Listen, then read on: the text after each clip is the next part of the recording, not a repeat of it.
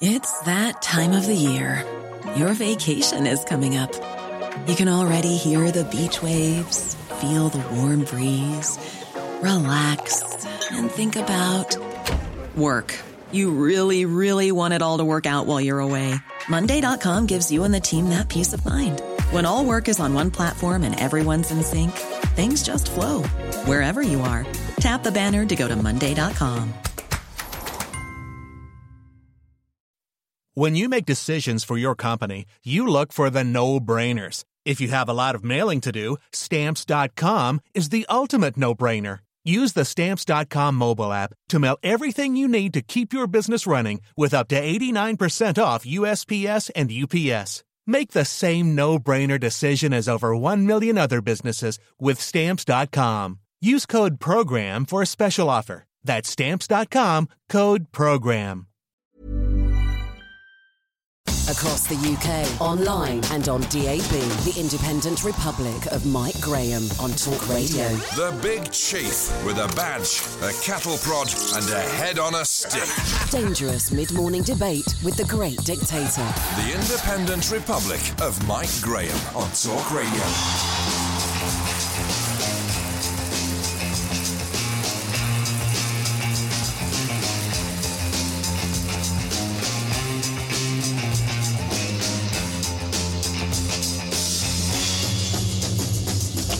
Good morning and welcome to the Independent Republican, Mike Graham right here on Talk Radio. We have departed Westminster for the moment after last night's shenanigans drove yet another barrier in front of Brexit and the Prime Minister's plans for getting out of the European Union by the end of October. The Craven Remainers in Parliament engineered voting for the bill, but then in the same session voted to delay its passage. There is no clear reason for doing so. They have had plenty of time to scrutinise the withdrawal agreement. Indeed, a Tory MP Zac Goldsmith revealed last night that Labour actually ran out of speakers an hour before the debate ended, despite demanding more time to actually debate it. Today, we will revisit the Brexit countdown clock to see whether we need to readjust it, and we'll listen to yet another episode of Prime Minister's Questions, to which it promises to be quite feisty. Meanwhile, over in Brussels, Donald Tusk is pondering what length of extension to grant Boris Johnson, who says he doesn't want one. Instead, he's threatening to call a general election, which at present he cannot do. Are we clear so far? We'll be talking to Lord Finkelstein about what happens next. 0344 499 1000. We'll bring you all the latest news on this terrible breaking news uh, about 39 people being found dead in the back of a lorry in Essex. They would appear to be uh, migrants who had come here illegally from Bulgaria. We don't yet know any more than that, but we will bring you details as soon as we have them. Later on, we will also be addressing the Harry and Meghan problem, for that is what it is now. After all the hoo ha over their TV documentary, it's now being put about that the world's most unpopular couple are actually in the process of modernising the royal family. This will come as news to the Queen, of course, and to Harry's brother William, who clearly fears for his health. Plus, as ever, we'll be taking your calls because you are, of course, the reason we do all this. How are you feeling today? 0344 499 1000. You're listening to me, Mike Graham, right here on Talk Radio. The Independent Republic of Mike Graham on Talk Radio. Now, there's a fascinating piece in the Times this morning written by Daniel Finkelstein, Lord Finkelstein, uh, otherwise known as the DUP's answer is always the same, uh, says Daniel, and it is no. And let me just read you this one little passage. Uh, if you say no to the EU membership, uh, the DUP has rejected all of them. It said no to a hard border, no to the May deal, is now saying no to the Johnson deal, it has abstained on no deal, presumably worried that if it said no to no deal, then the double negative might mean that it had accidentally said yes to something. It's a fascinating piece. It's absolutely true. Uh, let's talk to Daniel Finkelstein now. Daniel, very good morning to you. Good morning to you. Good thank morning. you, thank you very much indeed. It's, it's, it's, it's very well written. This I know that's going to sound slightly patronising, but it's very whimsical in its kind of uh, uh, tone. Because the one thing that the DUP is not, of course, is whimsical. yes, I mean, I, I, I uh, obviously um, spent a lot of time reading and thinking about the DUP uh, before writing it, but actually, when I did write it, I enjoyed myself. Uh, it does turn out they have pretty much said uh, no to everything. I, I, I found um, when I was researching Ian Paisley that he said that rock music was satanic, and Yes. uh, he was like no to Elton John at Stormont. So he he is, he does say no to everything. And and I, I heard what you had to say about the debate last night, but of course, if the DUP, who are Brexiteers, had voted with the government on the programme motion, it would have won. So it wasn't just um, remain as a Craven or not Craven. It was actually the DUP as well, because even though they support leaving the European Union, they don't support any method for doing so, or not having any method either. Uh, so they say no even to that. Uh, Yes. So I just thought it was right for satire. No, quite indeed. And a funny thing about um, about the DUP as well, and I've got this theory which I always put to people, and you can tell me whether or not you can dismiss it out of hand. My theory about the sacking uh, or the deselecting, if you like, of the or taking the whip off the 21 Tory MPs was a deliberate move done in a way to sort of neuter the DUP, because after that the DUP was no longer as relevant to the government because they couldn't help them get anything through.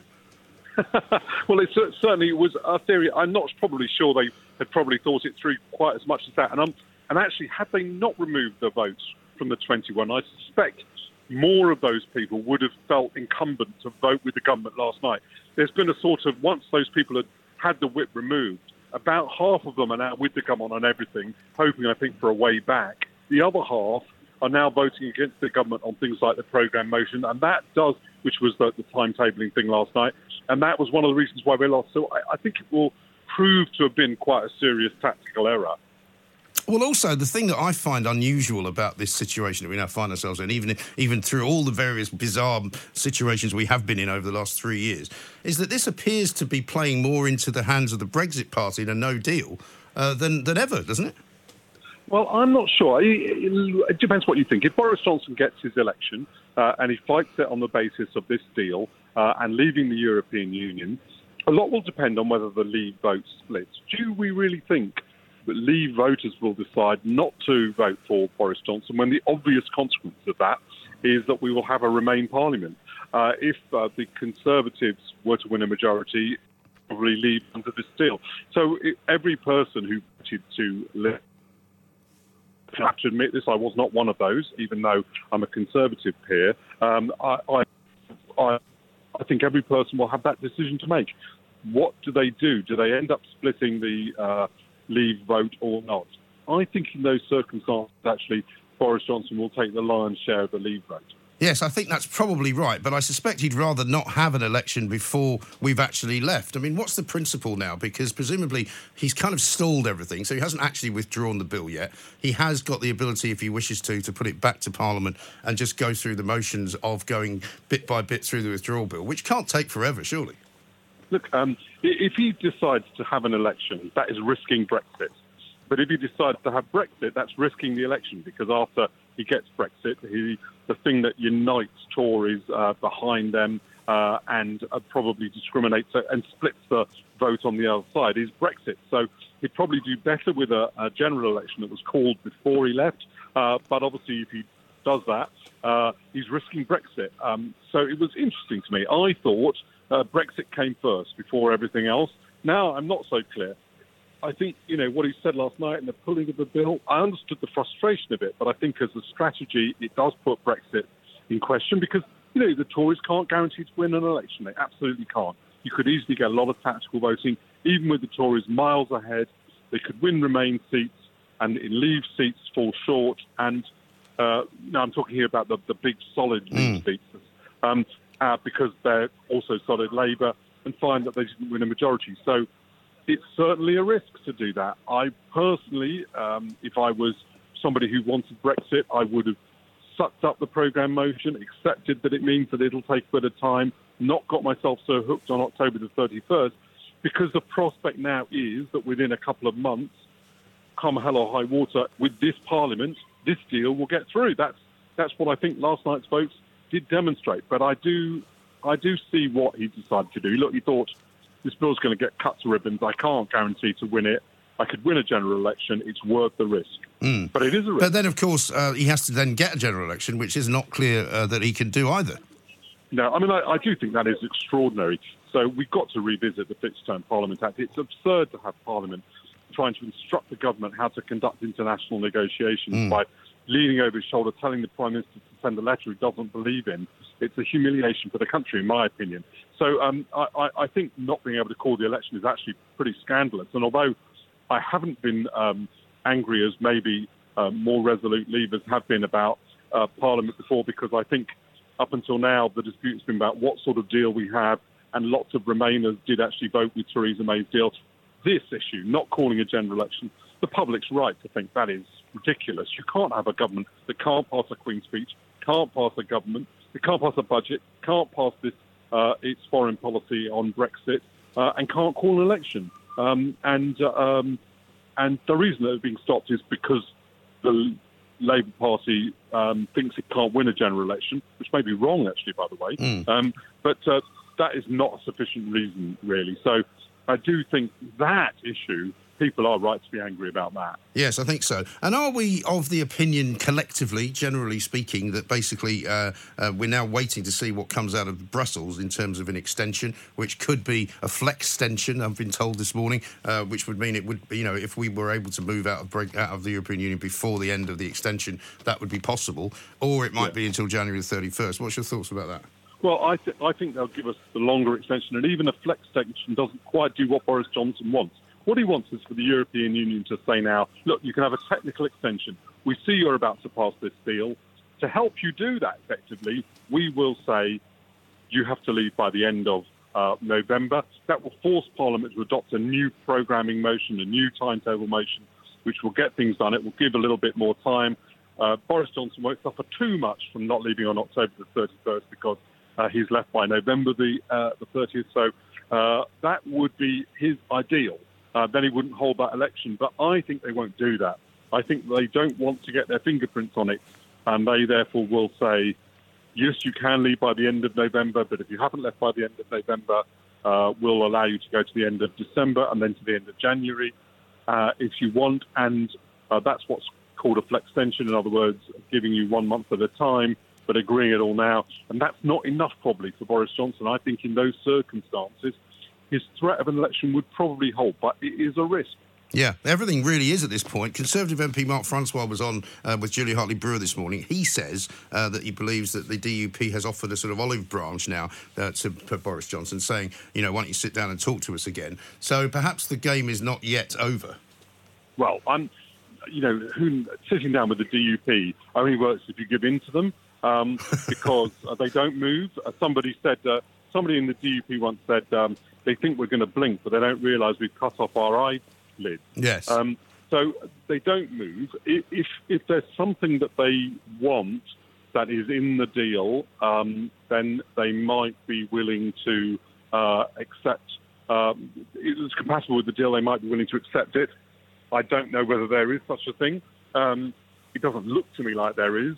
I can't see how they accept the basic deal that's on the table. Um, but may I suppose there's always a chance that that will happen where there's whether where human beings are involved. It would be quite alien to the history of the DUP if they were to do that. Yes, it really would. But then we are in, as we keep saying, uncharted territory. We're even in the uncharted territory bit of the uncharted territory, you know, and we just we haven't been anywhere like this before. I don't think anyone can quite believe that this is where we've got to.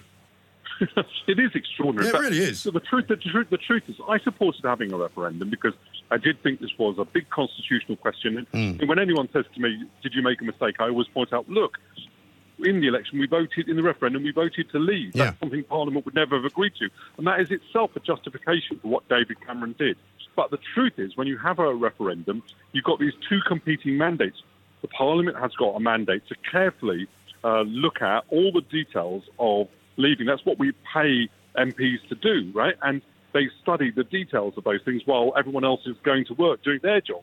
Um, and if you do that, uh, that couldn't that you might have a parliament that clashes with the referendum mandate. Referendum mandates, a direct mandate, in other words, and a parliamentary mandate are quite likely to clash. So we're in uncharted territory because we've done something kind of unprecedented, but on a very big on a very big issue. I'm not. I, I think we should be less fussed about it. So I think it has happened, um, but uh, and and it's aggravating, but it's not the end of the world. We'll sort this out. Yes. And um, uh, you know, and Parliament, I think, does have to obstinately insist on its right to do its job, right? Um, to scrutinise the legislation properly, and the rest of us also have to, but have to say to Parliament, yes, but we have got a referendum mandate, and you have to implement it. Yes, And I think exactly. and I think I think that people have seen through all of this kind of you know nonsense about the scrutiny. To be fair, because yes, they need to scrutinise it, but they can't scrutinise it forever. And clearly, there are people inside Parliament who would be very happy to be scrutinising it this time next year. look, I think I think that's true. Um, I think to some people, for some people, it was a cover. To be honest, I, I'm I'm a member of the House of Lords, and I think it was quite a tight timetable. I think um, it would have been better. It would be better to have a longer timetable for a complicated piece of legislation, but you don't need months. Uh, you could have a few a few extra parliamentary days would have been enough. Yes. So there's no real reason, actually, Daniel, that we could not have this, say, brought back to Parliament by Boris Johnson, allow the scrutiny to go ahead, and really, by the end of October, we could probably be passing the bill. Well, we could have done. I, I think there's a there isn't a bad case for like another couple of weeks, Yeah. right? In the middle of November. Right. I, I've I've never, and I, I'm not struck on you know October the 31st is some talismanic issue. The problem is without any programming motion, um, you could end up going on for months. So Yeah. what I I hope is that in the next 48 hours, the government will realise it can come back with a programming motion that uh, lasts, say, another couple of weeks, and it could get that through. And it does only need seven or eight people, and it has got Tories who might shift. So it could it could bring the programming motion back. It could get a program program that lasts till the middle of November rather than just the end of October. Uh, and it might just persuade a few people, Rory Stewart is an example of that, who voted against the government on the programme motion last night, to come back. People who think three days is quite tight, and it is quite tight, actually. Um, so uh, that's what I. That would be the resolution I would hope for. I'm not. Uh, I'm not um, holding my breath. No, well, very dangerous to hold your breath in these dangerous times, I'm afraid, because, of course, it looks as though you might be holding it for a while. Daniel, thanks very much indeed. Daniel Finkelstein, there, Times columnist, uh, member of the House of Lords on the Tory side, of course, uh, but a man being very reasonable there about what it is that can be done uh, and what should be done, really. I want to hear from you, of course. 0344 499 1000 uh, is the number. This is the voice of common sense, very largely because you are the people that provide much of it, as well as our guests. We very much value uh, our listeners as well, unlike the other lot. The Independent Republic of Mike Graham on Talk Radio. Now, when you see big headlines, Harry and Meghan's aide saying Palace is stoking hysteria, uh, the couple are single handedly modernising the monarchy, the courtiers are stoking up hysteria against the Duchess. Apparently, they're going to have a six week break, by the way, coming up uh, because they need some family time uh, after all of the busyness that they've been getting into. I don't know who's advising these guys, but I tell you what, uh, if it was the, in the days of Princess Diana, which Charles Rae uh, covered for The Sun, uh, in and out through all sorts of different problems, it would be very different indeed. Charles, a very good morning to you. Welcome. Morning, Michael. So nice to talk to you after all these years. I didn't. Uh, uh, I didn't realise that you were available for consultation. We would have had you on earlier. now, what is I'm going on? available. What is going on? I mean, Prince Harry used to be the darling of the British public. He was, you know, the famous action man figure that went out and fought for his country. You know, he was a great uh, in sort of investigator of of, uh, of all sorts of things. He started the Invictus Games. You know, everybody loved him. He marries a woman, uh, and even at the marriage and the wedding, everybody was pretty happy. But now it's just gone absolutely, you know, down the toilet, isn't it?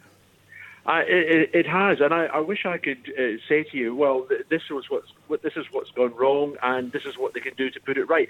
I mean, this latest thing about uh, them um, single-handedly modernising the royal family. I don't know which aide this is that they talk to, but he's got some good drugs he's been taking. That's Yeah. all I can all, that's all I can say. Um, uh, I mean, as you quite rightly said, let's not forget that the Queen Mother modernised the royal family. So did the Queen. So did Princess Diana. So did Prince Charles. So did Prince William. And you know, this this is just this is just piffle. I don't know where they're getting all this stuff from, um, and and I don't think whoever it is that they are real aides of uh, Meghan and Harry. I don't know where they're, they're, they're, they're getting all this stuff from because it's only adding fuel to this fire that it doesn't look as if they're going to be able to put out. Well, exactly right, and and also to, to leak stuff to something like CNN, which doesn't, as far as I know, even have a royal correspondent, looks to me like Well, it's Ma- been. Sorry, go on.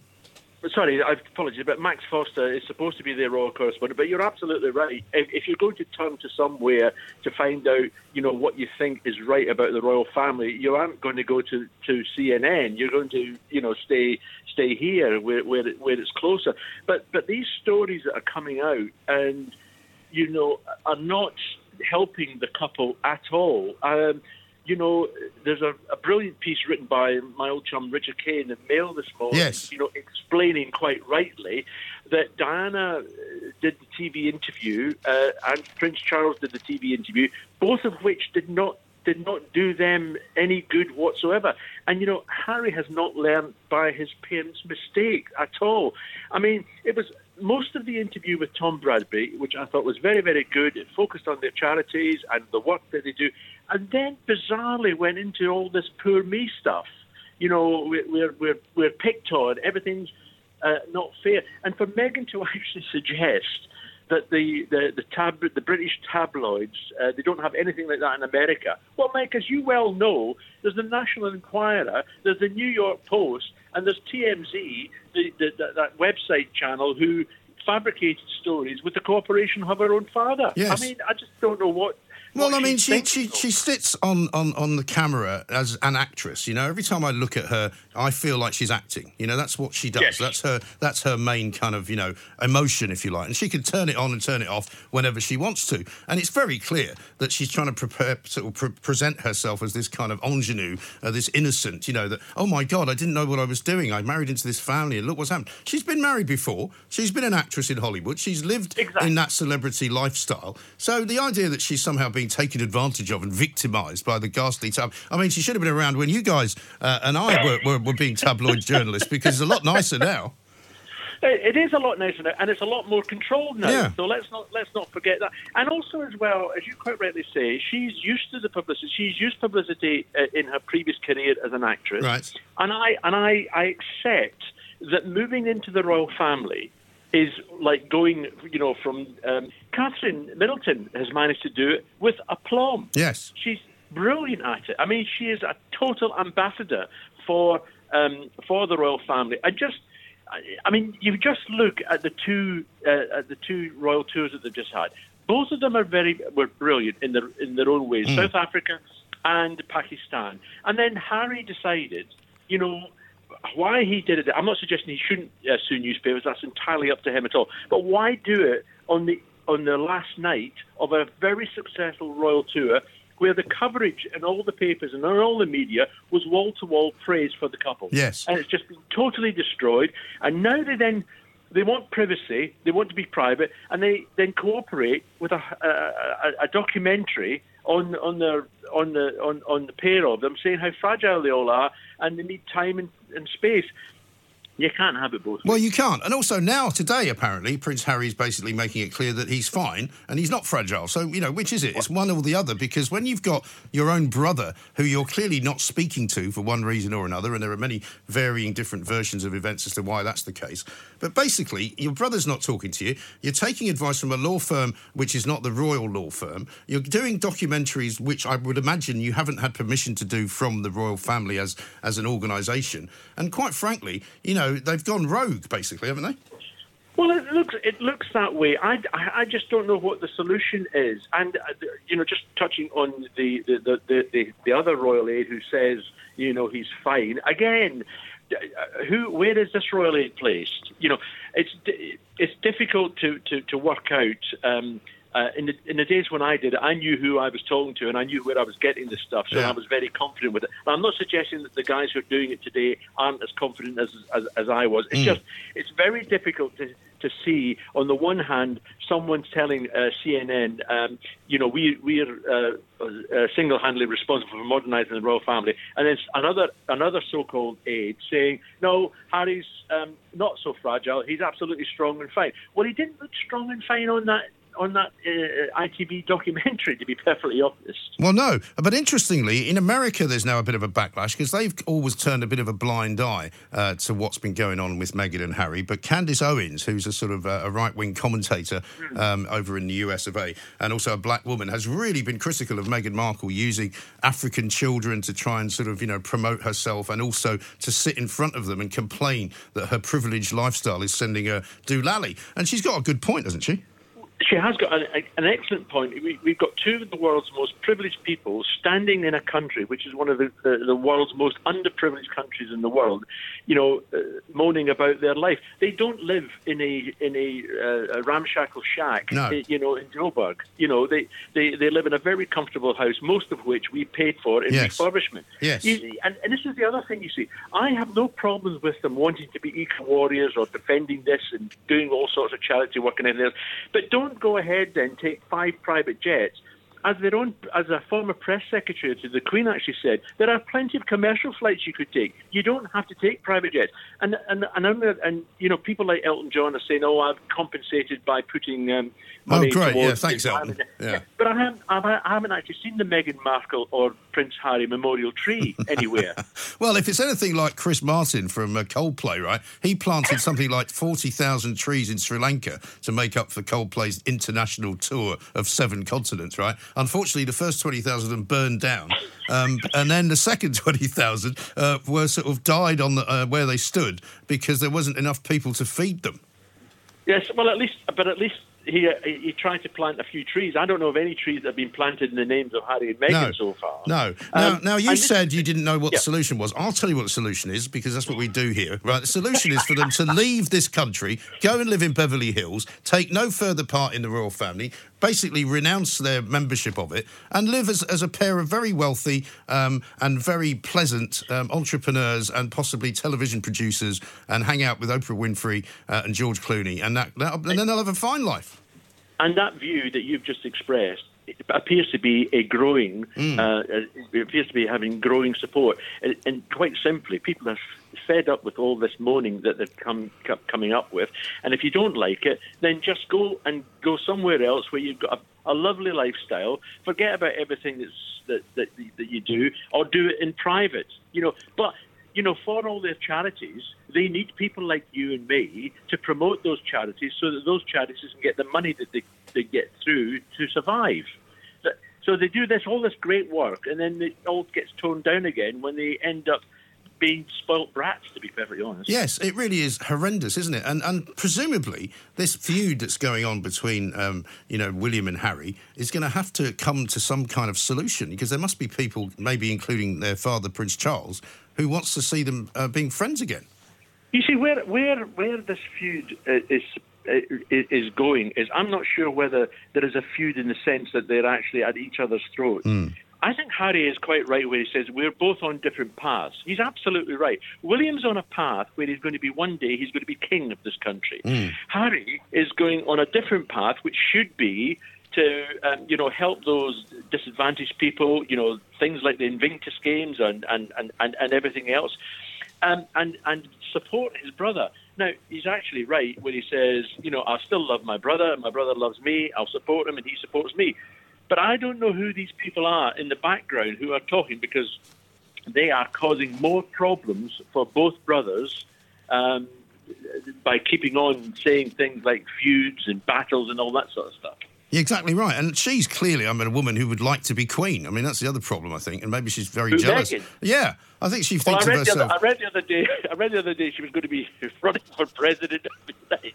Oh, for God's sake. I mean, really, it's incredible, isn't it? But I mean, she's clearly influencing him in a massive way. I've said before on this show that she, she, it's like one of your best mates gets hooked up with some uh, some girlfriend and suddenly he doesn't come out anymore on a Friday night and suddenly he doesn't go to football anymore on a Saturday and suddenly he's a different bloke.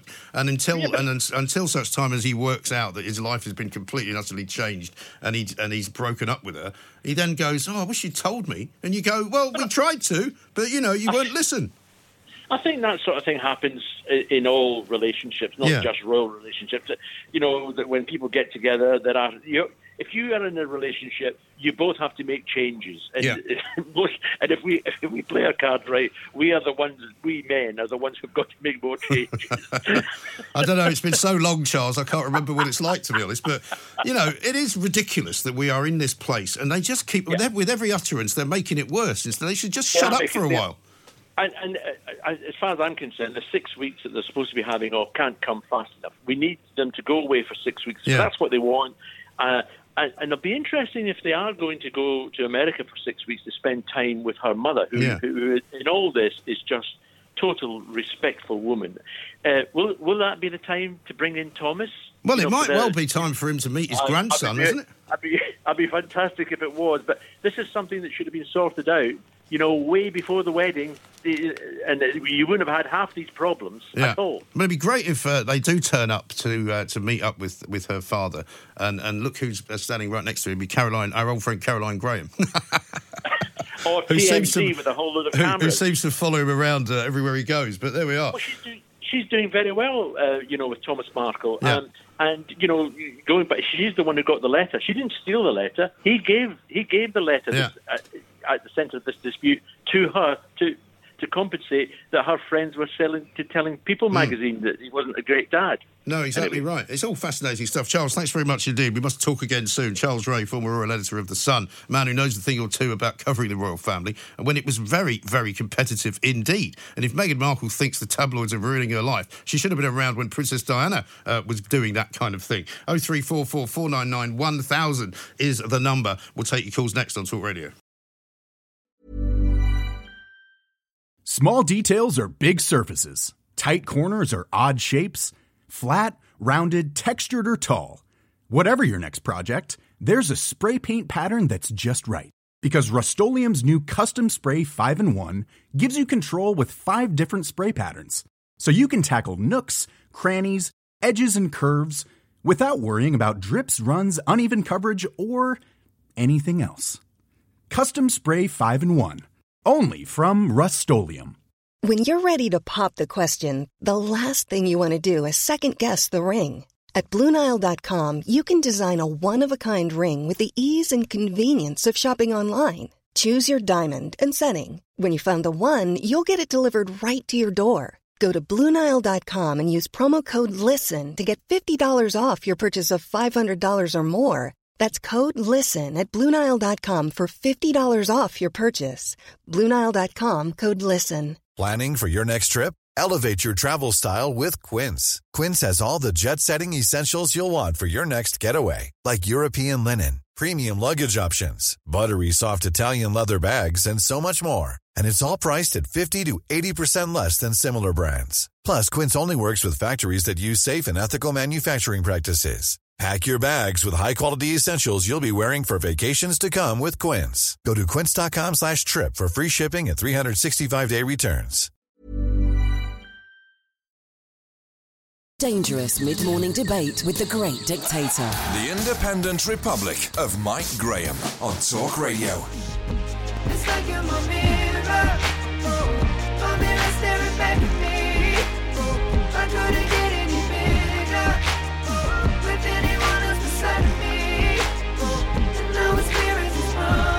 03444991000 is the number. Welcome back to the Independent Republic of Mike Graham. David says this on Twitter. Mike, history has a habit of repeating itself. Remember Edward and Mrs. Simpson? Well, I don't actually remember them, but uh, I know that he abdicated the throne uh, in order to be with a woman uh, who he wanted to marry, who was an American. Um, and so um, I'm not sure whether Harry has got any future in this country if he carries on the way that he's carrying on. If he wants to be some kind of philanthropist, if he wants to do charitable works, that's all great. But if he's going to be kicking off every time somebody writes something about him that he doesn't like, I'm afraid uh, he might as well just disappear off into some kind of South Pacific island where nobody ever sees him because it's not going to be any different when he moves to America. He can go to America and we can be rid of him and she can go with him. But it ain't going to be that easy, I'm afraid, to hide from the tabloids in the US of A either. Let's talk to Paul, who's in Burnley. Hello, Paul. Morning, Mike. Morning, Uh, sir. You're, yeah, good, good, great, to, great to hear you. You're a real tonic in the morning. Keep up the good Thank work. Thank you very much indeed. What can I do for you today? Um, history in rock and pop shows that brothers tend to fall out. The Kinks with the Davis brothers, and Yeah. famously Oasis with the Gallagher brothers. Yeah. Um, if the royal family were the Beatles, I think Meghan Markle is going to be Yoko Ono. That's interesting, actually, because I don't think um, the, the the Gallagher brothers fell out over over women, did they? I mean, we know the Beatles did, but I don't think the Gallagher Yeah. brothers did. No, true, true. But I think that's I think that's what uh, what time will tell. And, and while we're on the, the uh, thing of uh, music, uh, kudos for for seeing the New York Dolls in New York. Fair play to you.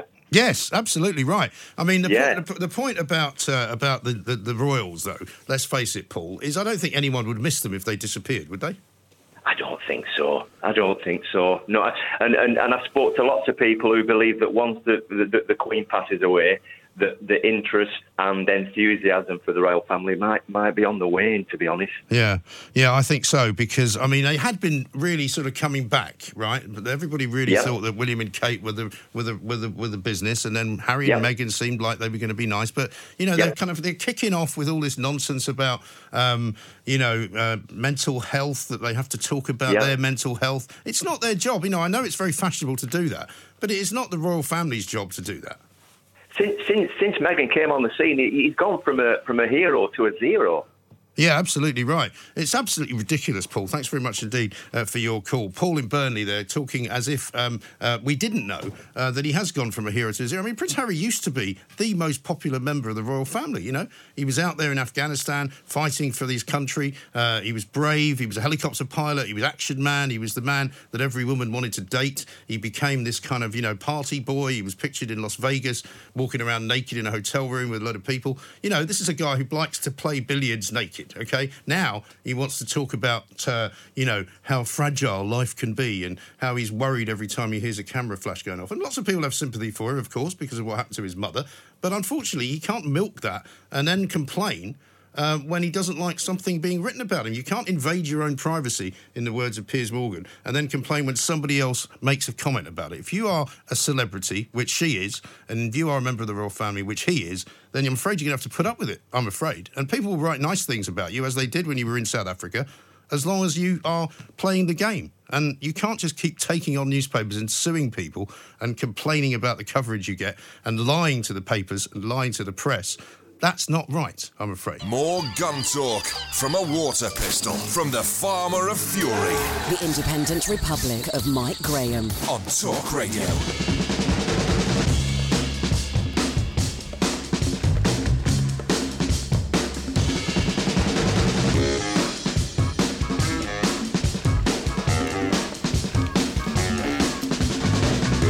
The Independent Republic of Mike Graham. Matthew Wright coming up at one o'clock, of course. 0344 499 1000 is the number. We'll take some of your calls coming up very shortly. Lots of you uh, still want to talk about withdrawal agreement. We're keeping an eye uh, on this so called meeting going on currently between Jeremy Corbyn and Boris Johnson and their respective teams. Uh, maybe they're working on some way of getting the Brexit withdrawal bill through before the end of October. You never know. Stay optimistic. Keep listening to the Independent Republic. We'll bring you the news when it happens. Right now, though, we're going to talk about a Volocopter. And if you didn't know what that was, I'll tell you. It is apparently a flying taxi.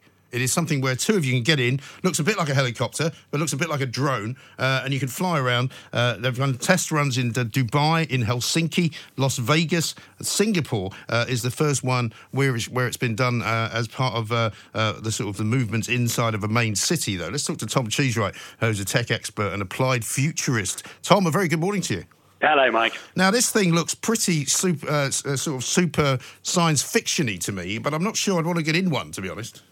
I think it's going to take a little while for people to get comfortable with this idea, particularly when it's a robot flying it, not a human being, Yes. which is the ultimate goal for these devices. Well, that's right. I mean, does it have? I mean, the one that I'm looking at, I think, has an actual pilot. Um, does that mean it has two additional seats plus a pilot, or is it just two seats uh, one, uh, and, and a drone?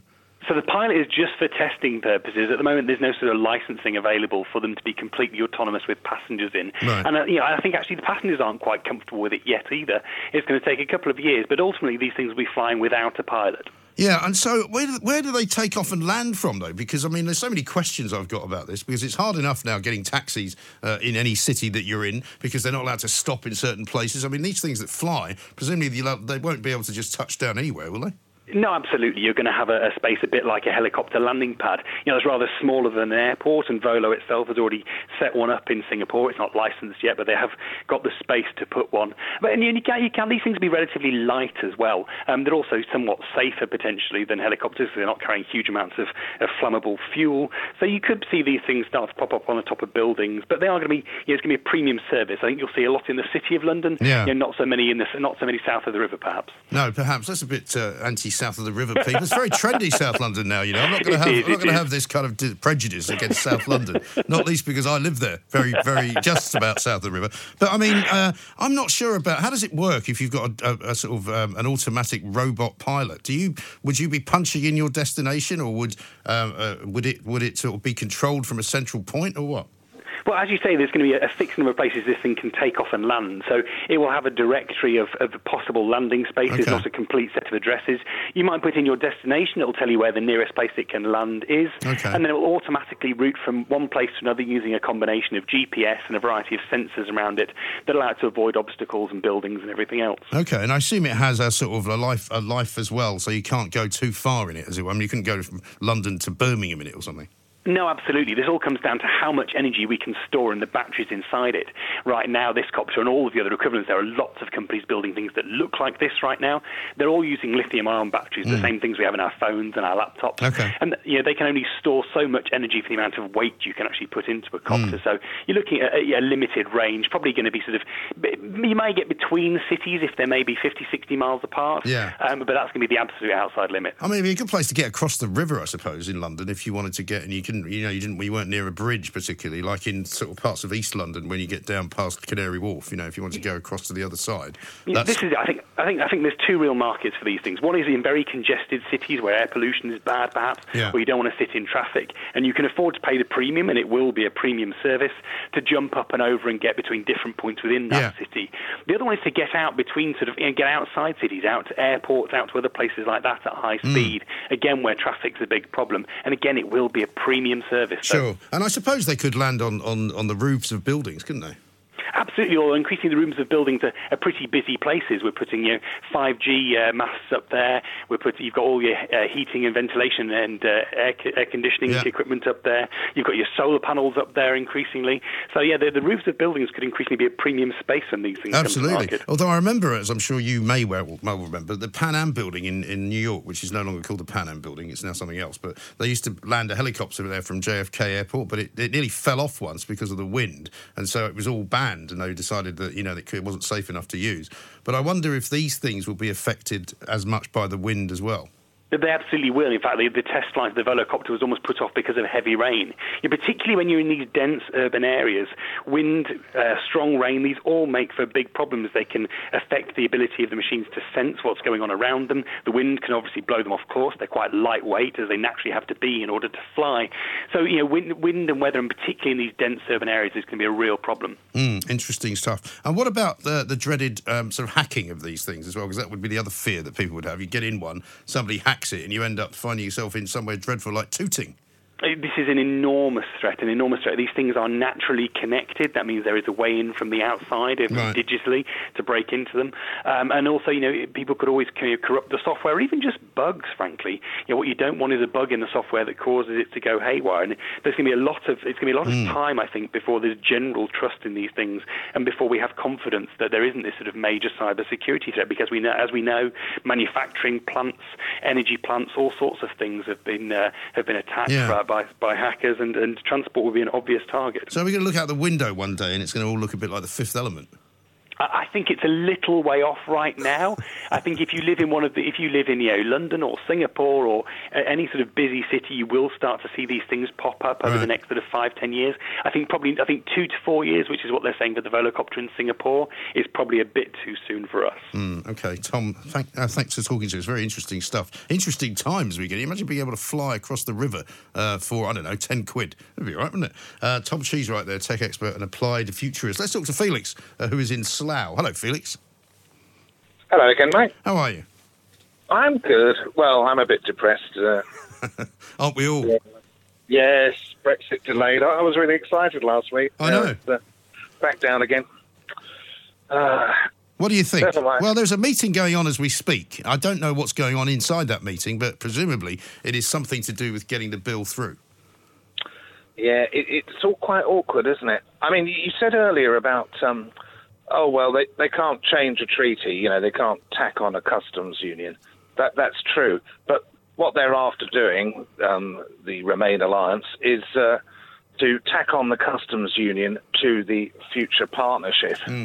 isn't it? That that we're going to have to negotiate um, before leave, you know, before uh, December 2020, and uh, you know they can they can tack on the amendments for that in future to say that the future partnership must include Yes. a customs union. Well, That's they can try that, but I don't think that could be part. I think that has to be separate because, for example, they're also trying to tack on something to do with the um, the transition period being longer. You know, there's a there's a there's a thought that that should be increased Yeah. because the, the the the feeling is that if the transition period doesn't work and it's not long enough and there's no real deals done, then we leave without a deal in 2020, which was what that Tory MP gave away the other day. So um, I just wonder whether. Um, because all of this stuff that has to be negotiated still has to be negotiated, you can't really put anything in this particular bill about withdrawing on how you're supposed to negotiate because it's not. It's the next stage. That's true, and it, it, but they will try, and you know Boris hasn't got a majority, and I mean the thing is, if he then subsequently won an election. In the manifesto, you could say we're going to rip out all this stuff Right. that they put in, and, and then you could do that. Well, But possibly. I, we see, yeah. my feeling is you can't put it in, and I think these people who are trying to put it in know that, and all they're really doing is trying to delay it more. Well, they can't put it into this to the third, what was going to be the thirty first October. True, but they can try and mandate the government to include it in the future Well, they, partnership. well, they That's what could, except, except that they say all of this stuff is about making sure we avoid no deal. Now, the mask will well and truly not only have, have slipped, but will have fallen down the drain and out to the North Sea uh, if, in fact, they then start coming up with other excuses as to why they can't just put the deal through. Because they basically said once we're past October 31st and we've got an extension of some kind or other, um, then we're not worried about having a, a no deal Brexit anymore. So we should be able to vote it through. And he, dep- he does appear to have enough support for the actual bill.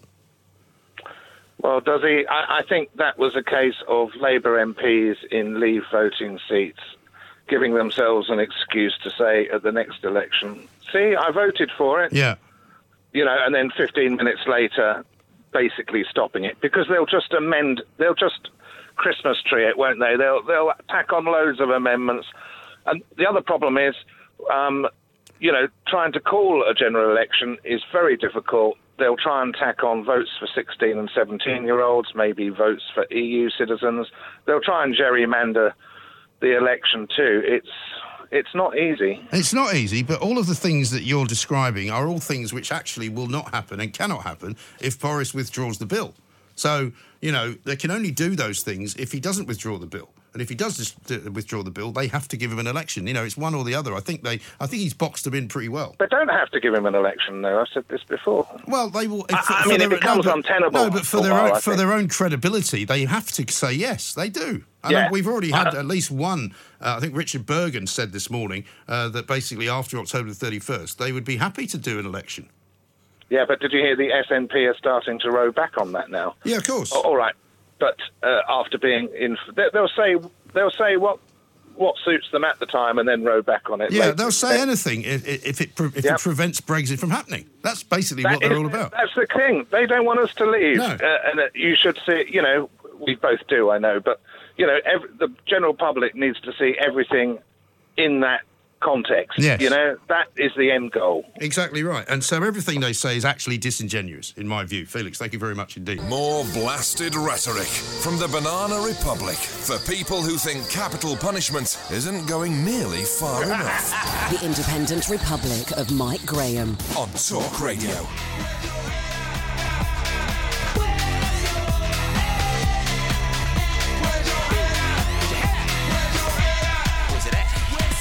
This is the Independent Republic of Mike Graham. You know what to do. 0344 499 1000. We've been listening to Boris Johnson and Prime Minister's questions and Jeremy Corbyn. Colin says this on Twitter hearing Johnson bashing Corbyn over his support for the IRA was heartwarming. Even more intriguing that Corbyn ignored the comment. He usually denies that he met them.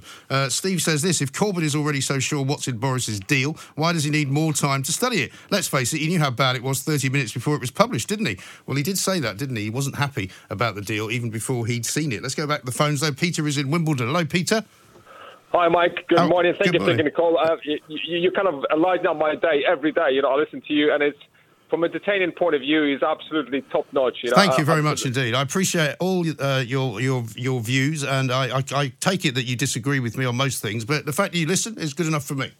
Yeah, well, it is. I, you, you, you're exactly right. I disagree with you on most things, but I, from an entertaining point of view, I mean, I can't just stop laughing when I hear like expert after expert on, on New Deal, on No Deal, Hmm. on WTO calling in your show and saying how great it will be to have a clean break, or how good it is for this country, even though every single impact assessment is telling us is going to be bad. When did you hear anyone? I didn't. I didn't talk about no deal this morning. I think what I said was that it's more than likely now that people don't want no deal because it seems that we have a perfectly good deal. So why don't we just go with that?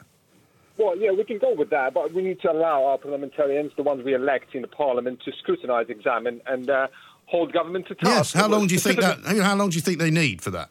Well, and naturally, uh, as long as it takes, because. Well, how uh, long we- is that? We, well, we're talking about the most complex and important matter in, in this country faced for generations.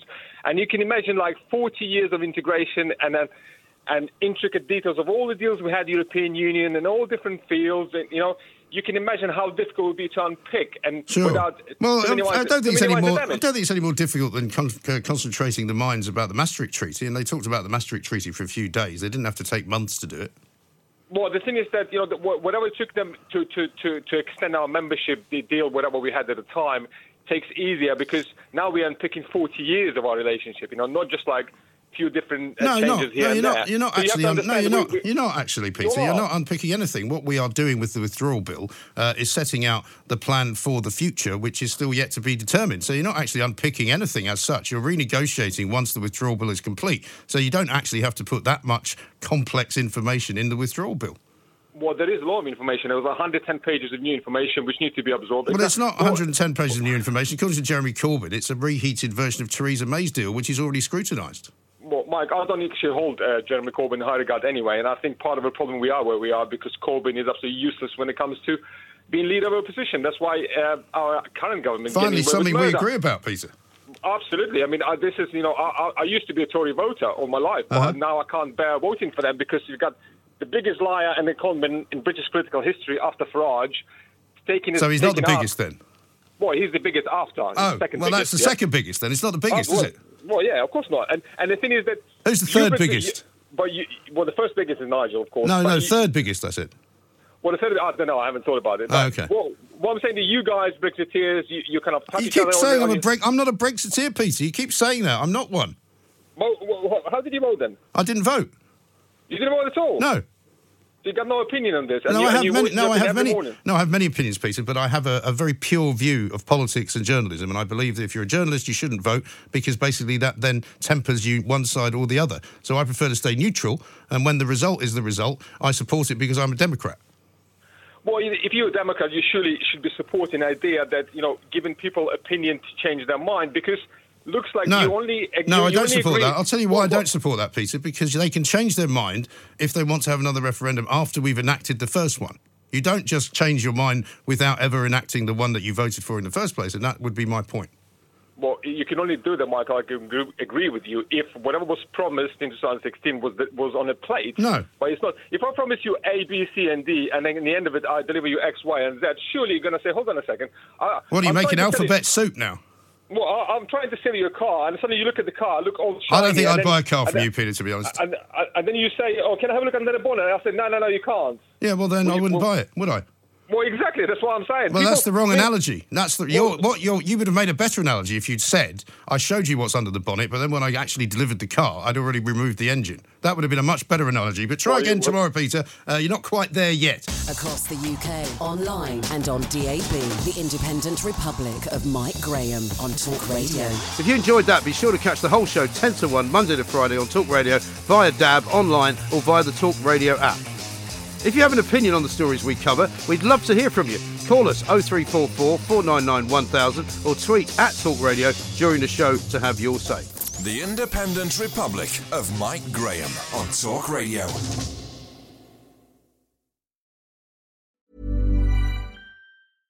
Small details are big surfaces. Tight corners are odd shapes. Flat, rounded, textured, or tall. Whatever your next project, there's a spray paint pattern that's just right. Because Rust new Custom Spray 5 in 1 gives you control with five different spray patterns. So you can tackle nooks, crannies, edges, and curves without worrying about drips, runs, uneven coverage, or anything else. Custom Spray 5 in 1. Only from Rust-Oleum Hey, it's Paige DeSorbo from Giggly Squad. High quality fashion without the price tag. Say hello to Quince.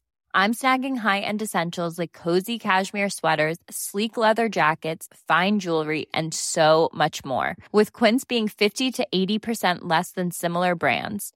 And they partner with factories that prioritize safe, ethical, and responsible manufacturing. I love that. Luxury quality within reach. Go to quince.com slash style to get free shipping and 365 day returns on your next order.